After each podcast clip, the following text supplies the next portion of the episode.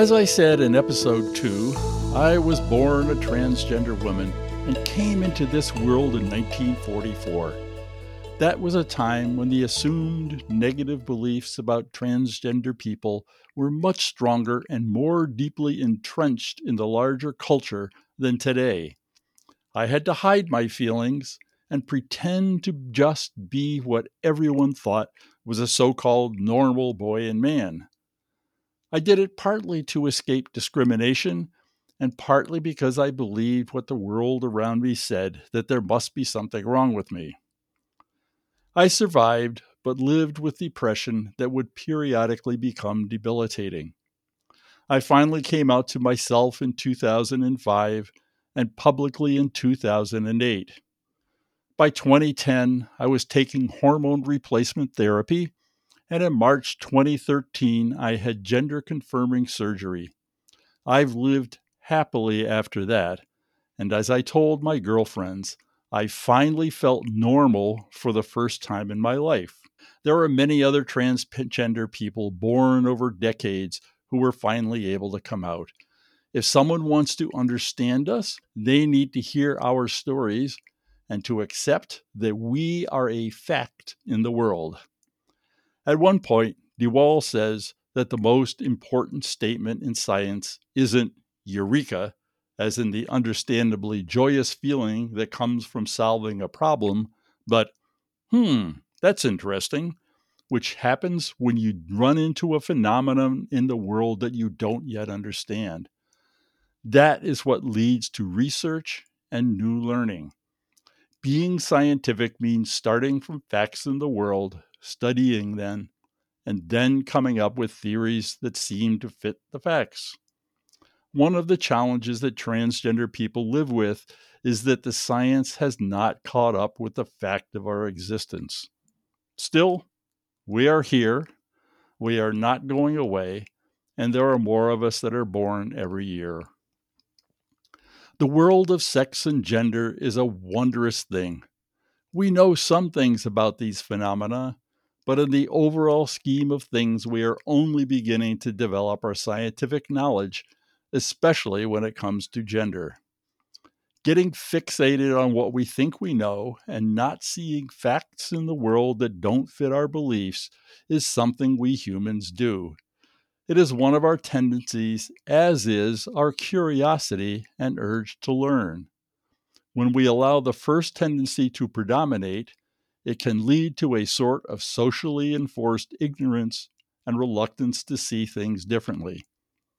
de Waal points out a couple of instances where this has happened in the world of primatology. In Chapter 4, The Wrong Metaphor Exaggerating Primate Patriarchy, de Waal opens a long conversation about how misunderstanding and misuse of observations of animal behavior have created very wrong and unscientific understandings about humans.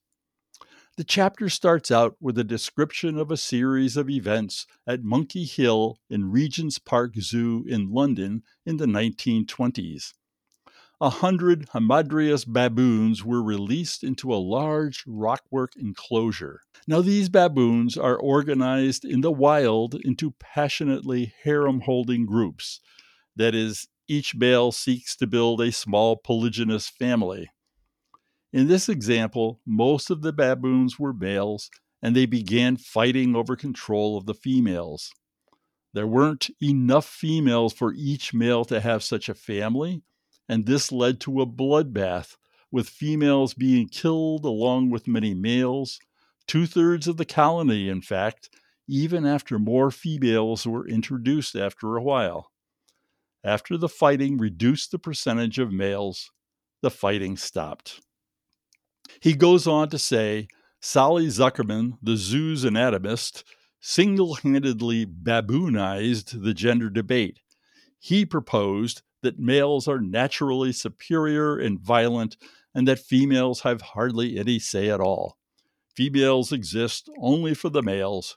In his 1932 book, The Social Lives of Monkeys and Apes, Zuckerman presented the events at Monkey Hill. In his 1932 book, The Social Lives of Monkeys and Apes, Zuckerman presented the events at Monkey Hill as emblematic of simian society and, by extension, ours. Close quote. Zuckerman refused to accept later interpretations or summaries of field research that contradicted these beliefs or others that he held. This included him angrily disagreeing with Jane Goodall when she reported on chimpanzees making tools for hunting termites. He demanded to know from the organizers of the conference, quote, who invited this unknown ridiculous girl to a scientific meeting, close quote. Frans de Waal says on page 86 that this illustrates what he says are multiple tensions within our field between studies in captivity and the wild, between the male establishment and the first female primatologists, and between pessimistic and optimistic views of human nature.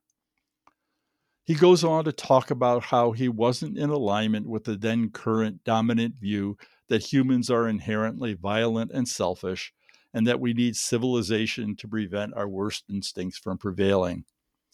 This point of view of us as violent showed up in the novel Lord of the Flies by Golding, where a group of boys marooned on an island devolve into violent little groups attacking and dominating each other.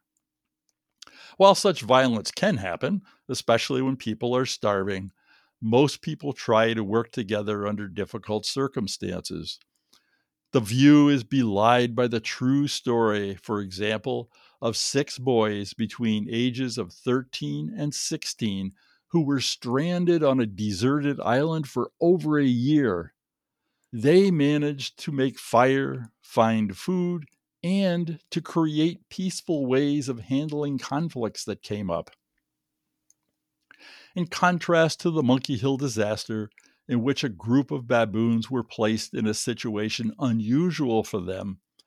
The studies by Hans Kummer of Hamadryas baboons in both zoos and in their native habitat in Ethiopia produced quite a different picture.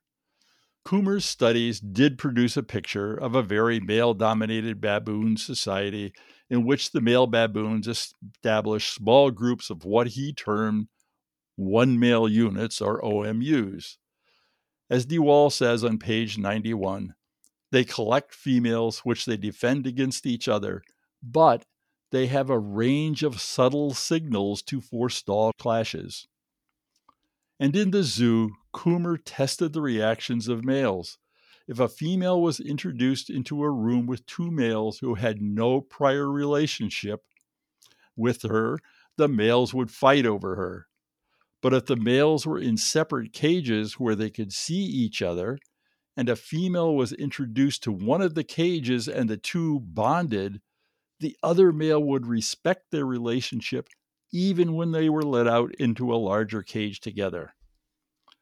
This example, using one of our very distant DNA relatives, demonstrates that even in a group that has a high level of male dominance, there is also a determination to avoid conflict. We have tendencies that can be developed in many ways. In humans, where we have a higher level of communication and ability to decide how to express our inborn tendencies, we have even more choice than our distant DNA relatives among the monkeys have. Hamadryas baboons have sharp teeth and can inflict much damage with them they have evolved to live together without mass murder in spite of their desire to control the females around them. Another way in which the failure to see facts in the world showed up is the way baboons were among the most studied monkeys because they are easy to follow, compared to chimpanzees in a forest, who are often up in the trees and moving around in ways it is sometimes hard to predict unless you have studied a specific group for a long time. This is one reason early studies of baboons' lives had such an impact on primatology at the time. Their life on the open savanna made them easy to follow and observe. And because we humans left the forest for the plains earlier in our evolution, they seemed a group to compare with us.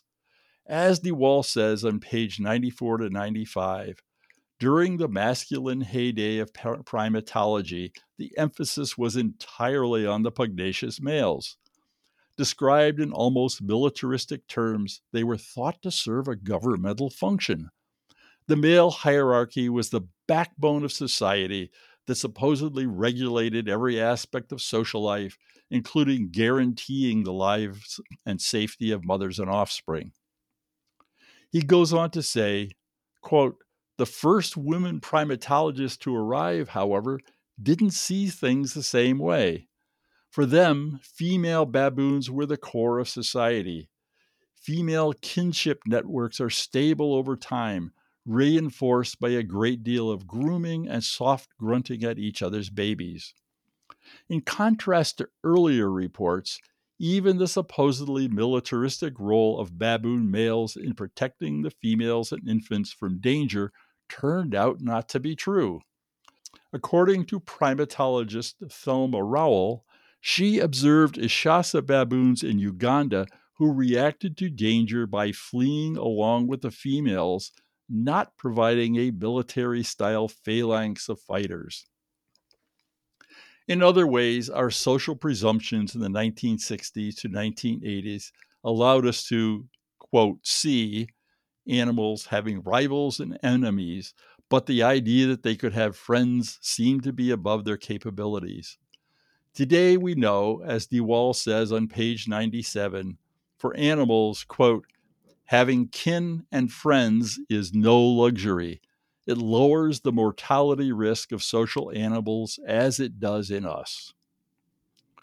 This is important in thinking about what it means to be transgender. Much of the early work, even by people who were consciously sympathetic to us, was clouded by the old cultural assumptions of the society around them. We must be guided by scientific observation from which we draw testable hypotheses not by looking for evidence to support what we think we already know. Sex, sexuality, and gender identity are beautiful and complex things in the real world. We know we humans are mostly born male or female in our natal sexes, and still there are a small percentage born with what is variously called an intersex condition or a difference of sex development. We know that the majority of humans are born attracted sexually to members of the opposite sex, and still there is a minority of people who are gay, lesbian, or bisexual. We know that for most people, their gender identity and natal sex are in alignment, and yet there is a minority of people whose natal sex and gender identity do not match in some way. In addition, Gender and sexuality are in part socially constructed as well. How we think about sexuality and gender, the ways in which a specific society normalizes them or does not, and the ways in which social and economic structures include differences in sexuality and gender identities matters. In fact, those structures can affect how a specific person develops and how easily each person is able to thrive or not. I will conclude this episode by talking about a chimpanzee named Donna that Frans de Waal knew, observed, and interacted with over many years. Donna was born female. When she was an infant, she would invite de Waal to play tickling games with her. In fact, she continued these games long after most chimps aren't ticklish anymore. Donna grew up to be physically much more like chimpanzee males than females. On page 52, he says, quote, even her body hair reflected this. As in our species, the male chimpanzee is the hairier sex. This allows him to look larger than life when he goes pilo, from the term piloerection or bristling hair, Donna had unusually long hair and could go pilo all over her body like a male. She furthermore acted as if she were a part of the male world in some important ways. As soon as males started bluffing around, intimidating the group with her loud, hooting displays, Donna would join in and charge by their side. She'd sway her body or perform a bipedal swagger. On two legs with her arms hanging loose and all her hair on end, she'd adopt a wide legged gunslinger walk. Like the rain dance of wild chimpanzees, a sudden downpour could prompt her to walk around like this. You'd swear you were seeing a male, says de Waal. He goes on to talk about how Donna was one of the less aggressive individuals in the group, even though on occasion she would defend herself from attack. The males did not see her as a rival, but even dominant females would back away when she was doing her hooting as though she were one of the males. Mostly, the chimp colony just accepted her as one of the group. She was never seen to masturbate and didn't have sex with other chimps, male or female. She engaged in grooming more like the female chimps, and as de Waal says, quote, the best way to describe her is perhaps as a largely asexual, gender nonconforming individual. She can't speak, so it would be a mistake to describe her as transgender in the way we know among humans, but it is sweet the way she was just accepted by the other chimps. How wonderful it would be if gay, lesbian, bisexual, and transgender or gender nonconforming humans could be as well accepted everywhere in America. While we have a lot to learn scientifically about transgender people, we are a reality that can only be denied with harmful consequences in my experiences. In upcoming episodes, I will talk more about gender and sexuality from things I've read and relate them to my own experiences. Thank you for listening. If you would like to be notified of future episodes, please sign up on the contacts page of sacredgyre.com.